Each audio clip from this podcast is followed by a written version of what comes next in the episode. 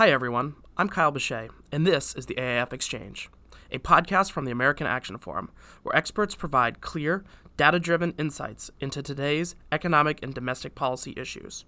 Welcome, and thank you for tuning in. Over the last few weeks, impeachment and the debate over another COVID 19 relief bill have dominated the news, but a number of issues in tech policy are moving as well. My name is Allison Edwards, and I'm your host for today's podcast. Recently, Senator Amy Klobuchar, who is the chair of the Senate Antitrust Committee, introduced a bill that would reshape the country's antitrust laws. On the show today, we have AAF's Director of Technology and Innovation Policy, Jennifer Huddleston, to discuss what this bill can mean for antitrust enforcement, tech companies, consumers, and the larger economy. Jennifer, thanks for coming on today. Thanks for having me on the show today, Allison. This is great. I'm really excited for this conversation. Uh, before we discuss Senator Klobuchar's bill, let's take a step back and talk about the current standards for antitrust. Would you explain what the current standards are? Absolutely. And you're very right to suggest that we need to look at what the current standards are before really discussing any of the impact that these changes might have. While we've heard a lot about antitrust in the tech space recently, it's much broader than that. We've seen antitrust applied to numerous industries in the past, and it really goes back to the early 20th century and concerns about what were then the, the large businesses like Standard Oil and what were referred to as trust.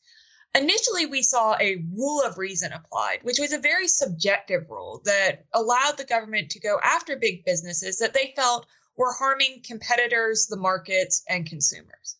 Over time, though, in the late 20th century, we saw a shift towards the consumer welfare standard and a much more objective approach to antitrust. Rather than presuming that big was always bad, the analysis looks at the impact that these companies are having on the markets and on consumers. So it looks for things like is a company dominant in its market? Is it abusing that dominance to somehow create harm on consumers that could result in consumers not having the best outcome and the benefits of a free market that we would normally see from competition? Most of the time, when we're talking about antitrust, we're asking about this question of has it harmed consumer welfare? Has it violated these more general standards as opposed to those per se violations. I guess maybe some of our listeners may not know, but can you explain more like what is the consumer welfare standard? So our current definition of what is considered harm focuses largely on economic harm to consumers. But what we found, and this actually goes back to an Obama administration study on potentially modernizing antitrust laws, is that the consumer welfare standard is elastic enough to take into account some of these zero price services. So advocates for changing antitrust law, particularly in the tech space, often point to the fact that Facebook or Google or Twitter are free services. And so they say that the standard can't really take into account what they perceive as other harms.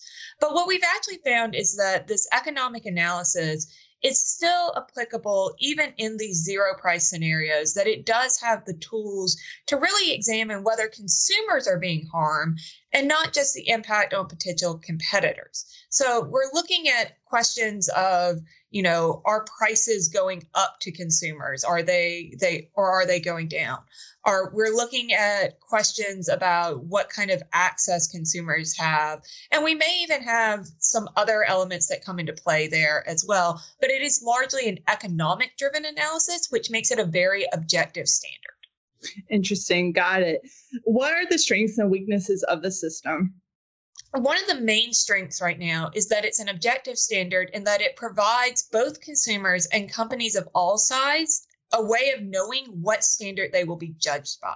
It has clear elements and while there are certain elements like what is the market, what, you know, what are certain behaviors categorized as that can be up for debate and are debated in the law. That's what the courts are there for when we do have, have these cases come up. Um, it does in general provide this idea that we aren't just going after companies because they are politically unpopular or because they are have reached a certain size and therefore are subject to more intense scrutiny now just by reaching a certain size. And instead, it actually focuses on the experience of consumers. Now, consumers aren't always just you and me. It can be other mm-hmm. consumers of the product, such as people buying advertising or or other businesses that are consumers of another business. But you really have this focus on not you know trying to to say that there need to be a certain number of players in a certain market but actually looking at the experience and also therefore allowing markets to evolve particularly in the tech space oftentimes one of our best competition policies is innovation.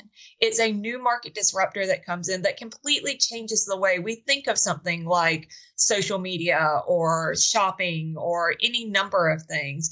And so it's really allowing that kind of shift in the market to occur as well, rather than being stuck in a very static standard. Seems like this standard and this, you know, system is very flexible and can accommodate, you know, different needs.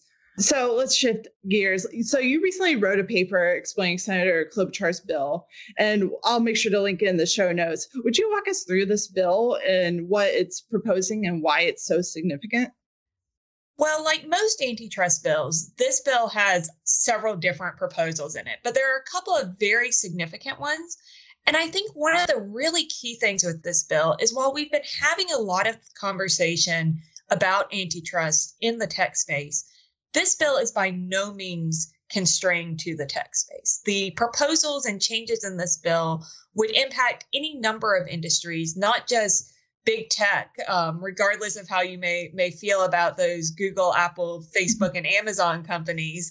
Uh, but it would also impact healthcare mergers. It would impact finance, uh, financial institutions.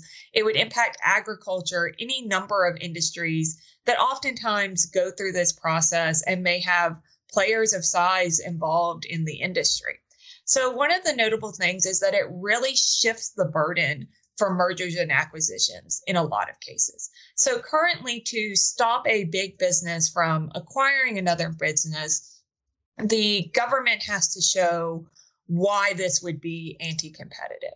One of the changes in Senator Klobuchar's bill is in many cases, it shifts the burden onto the companies that are looking to merge to prove, and I'm sorry for using a, a double negative here, but it's the easiest way to explain it, that it's not anti-competitive that it that not necessarily that it's pro-competitive but that at least there's not any harm in the in the merger occurring to the the competitive market. The problem with this is oftentimes that's something very difficult to prove. You're asking someone to prove the non-existence of certain effects.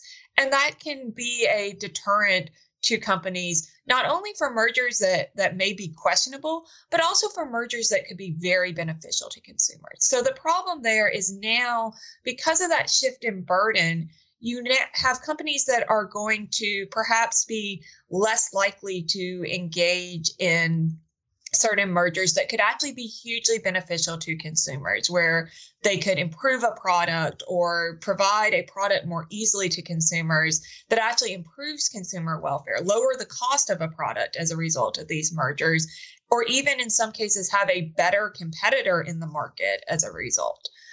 Additionally, you have the fact that these questions around mergers are often in tech based on the idea of a kill zone, the idea that big companies are gobbling up smaller startups before they can actually challenge the, the giants.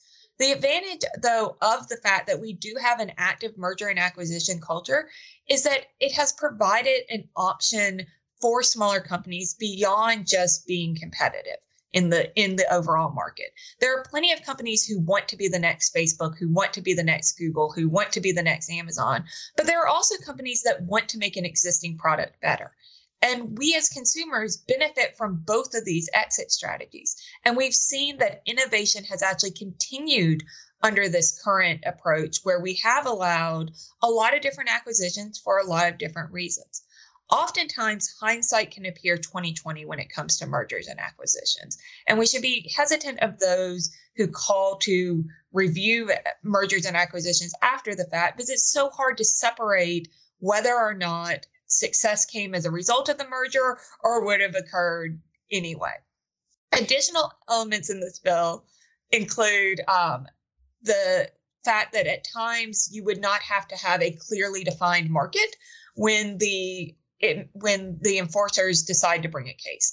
This is oftentimes pointed to as a very difficult thing to do in the tech space because markets are ever shifting. But this is a key element of the law. So you're potentially enforcing a law without knowing what entirely it's being enforced against. Uh, so you can imagine if you're a company like trying to defend yourself without necessarily knowing what market you're accused of monopolizing would be incredibly difficult. So in general, this bill would have significant changes to the consumer welfare standard, particularly when it comes to mergers and acquisitions, but in a way that is very broad and is impacting almost every area of the American economy. So I guess quickly, can you explain again what the kill zone is? Do I am I getting this right? It's for it's about I guess these larger companies who are able to acquire smaller companies. Uh, can you explain again what that means? So oftentimes in tech, we will hear this term that there's a kill zone, that these that we aren't seeing startups really emerge the way we used to because they're go- gobbled up by the tech giants as soon as they create a product that could be seen as competitive at all. But the reality is, we have a lot of different exit strategies for startups today.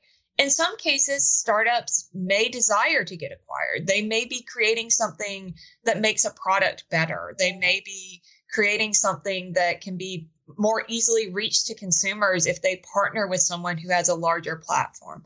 In other cases, they do want to rise and become a challenger themselves, either in an existing market or by creating a new disruptive market. So there are a couple of different examples we can really look at for this. Some of them are the technology that really was integrated into Google Maps that made Google Maps much better. That was a very small company that Google acquired. And because of Google's talent and this company's talent, most of us as consumers now have a product that is incredibly beneficial to us. Without that acquisition, the smaller company might not have had the same ability to reach consumers or the same breadth of its of its technology that we would have seen on its own. Similarly, people typically point to as a concerning example of this the Facebook acquisition of Instagram. Mm-hmm. But oftentimes, when we're looking at these acquisitions, it's hard to know at the moment what acquisitions are going to be successful and what acquisitions are going to be failures. So when Facebook acquired Instagram, it was laughed at. It was seen as this that it paid too much, that it was this huge blunder. And yet now people are asking whether or not that was a case where it monopolized the social media market. It's hard to separate out after the fact what improvements did or didn't happen. The good news is, though, that the kill zone has largely been shown to be a myth. We still have very active venture capital. We still have a lot of investment. We still have many, many startups emerging, and we don't see every single startup want to be acquired. It also recognizes that there are costs to staying private, that there are costs to really having that success of that initial public offering. It's by no means a sure thing. And we've seen some very exciting companies that did stay independent and that have been successful.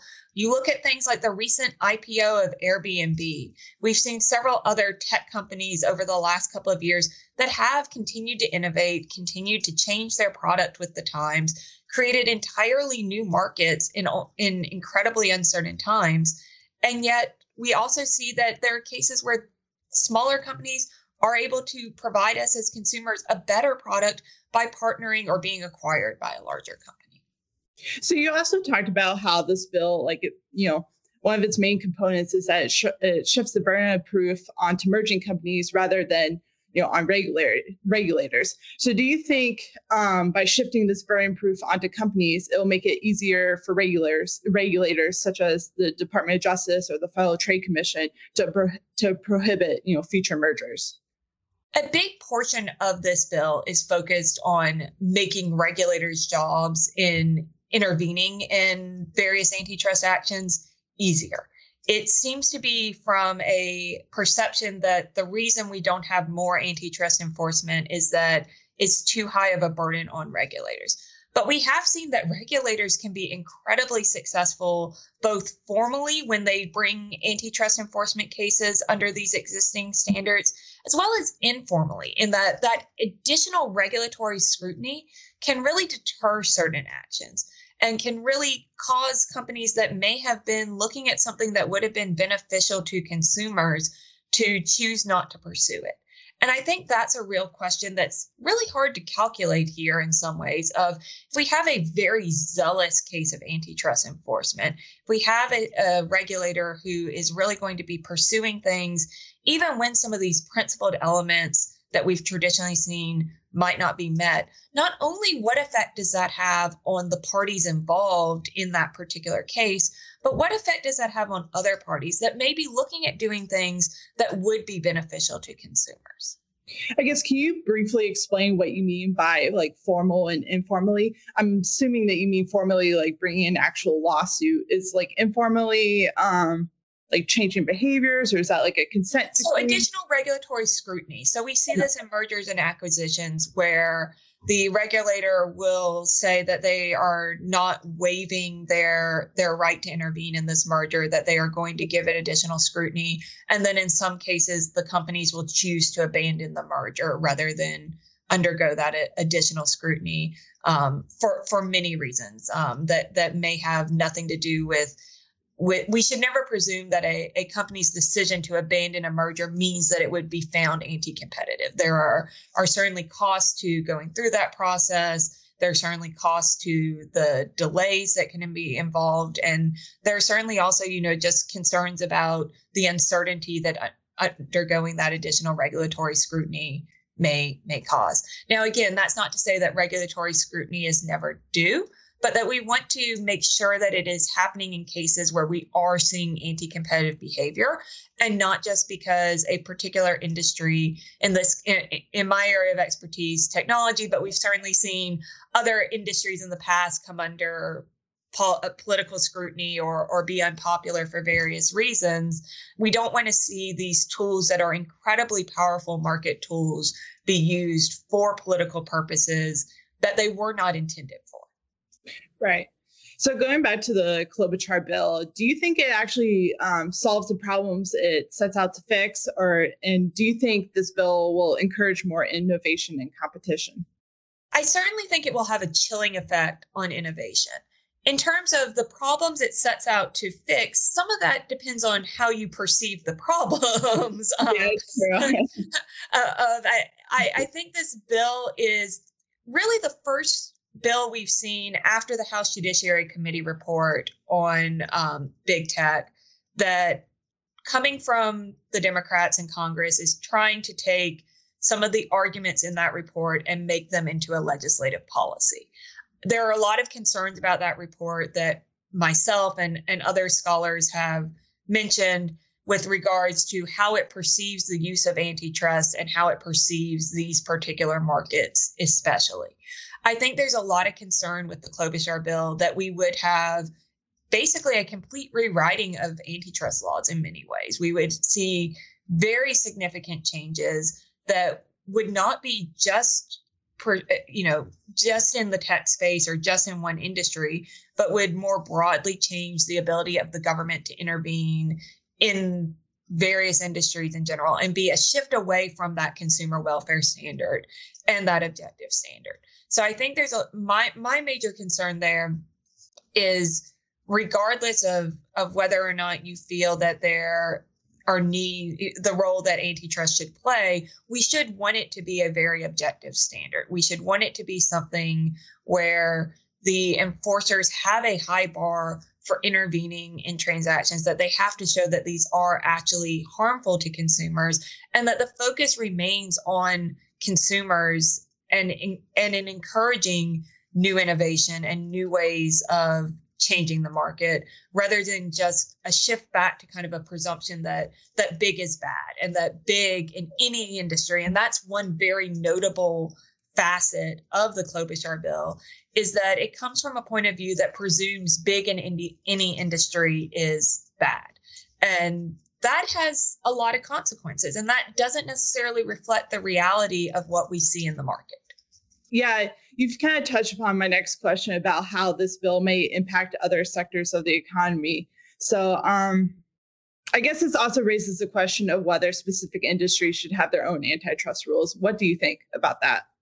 I think that's a really concerning path to go down. And we've heard these questions of can antitrust adapt to technology and and the tech sector particularly when you know we have free services i think that it's incredibly important that we have a one size fits all standard when it comes to antitrust because these markets are ever changing because who someone competes with can often change and it's not always as easily segmented as this is a tech product this is a healthcare product this is a product for horses or agriculture or whatever else.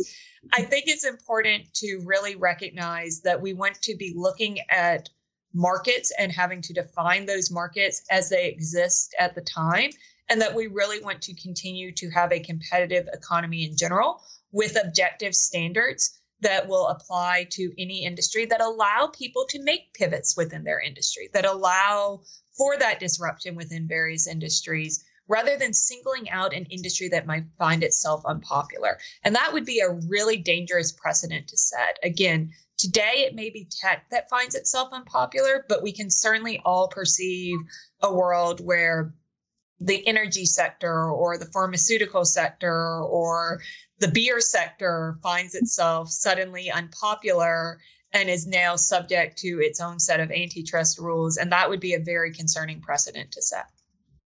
That's a really good point. So let's let's return to the original question about the status quo. Do you think the current antitrust standards are robust enough for today's concerns about competition and innovation? Is it really necessary to rewrite the rules or even make some tweaks? The consumer welfare standard has been a great triumph in providing an objective standard to the market that can adapt to any number of industries, including today's tech and innovation sector. I think it's important to note that enforcers do have the tools when they do see anti competitive behavior. That when we are seeing a true monopolist behavior, we have seen antitrust enforcement. I think, though, it's important also to recognize that big is not always bad, that we can certainly see disruptors coming in various forms, and that markets are constantly changing. I think that the current standards really allow that adaptive approach that can be used in numerous situations while still providing certainty to consumers and companies of all sizes. Great. Finally, let's talk about the politics of Senator Klobuchar's bill. Do you think this bill will have bipartisan support?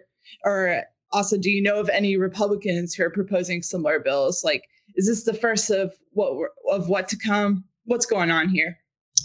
It will be really interesting to see. Traditionally, Republicans have been very strong defenders of the consumer welfare standard, and we have still seen several Republicans step up to defend the consumer welfare standard, even those who may have problems with some of the actions of tech companies.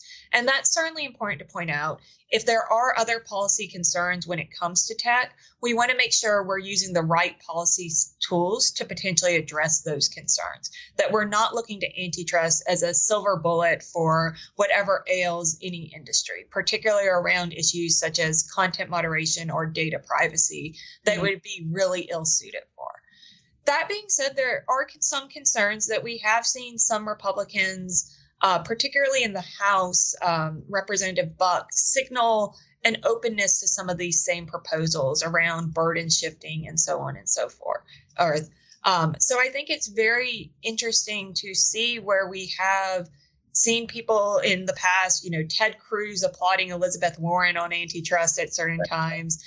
It, it's an interesting dynamic that is often driven by what seems to be a a motivation about the industry that's being targeted currently. Again, going back to some of those other policy concerns that certain members may have when it comes to tech in general. So I think it's really important to recognize that when we're looking at antitrust changes, these are not going to remain in one industry for long, that this is likely going to be a more sizable rewrite of a very powerful tool in the American economy. Uh, I guess we'll have to see where Senator Klobuchar's bill goes, and if there's any, you know, forthcoming proposals. I'm sure we'll have some hearings on it. Maybe, you know, maybe this uh, this Congress. Uh, Jennifer, I think that's all I have for you today. Thanks so much for coming on. I know, like, you've written a lot about this uh, about this topic, and I'm sure you'll have more papers in the future. Um, and also, I know there's a lot of other tech policy issues that we you know have yet to cover like you know section 230 and data privacy that you know congress will likely debate this year. So we would love to have you on again to talk about those issues as well. So thanks again jennifer for coming on. Thanks for having me allison. I hope you enjoyed this conversation tune back in for our next episode where our experts will provide clear data-driven insights into today's economic and domestic issues I'd also encourage you to check out any of the links in our show notes and also follow us on social media to learn more about AAF. Don't forget to subscribe on iTunes, Spotify, or Google Play.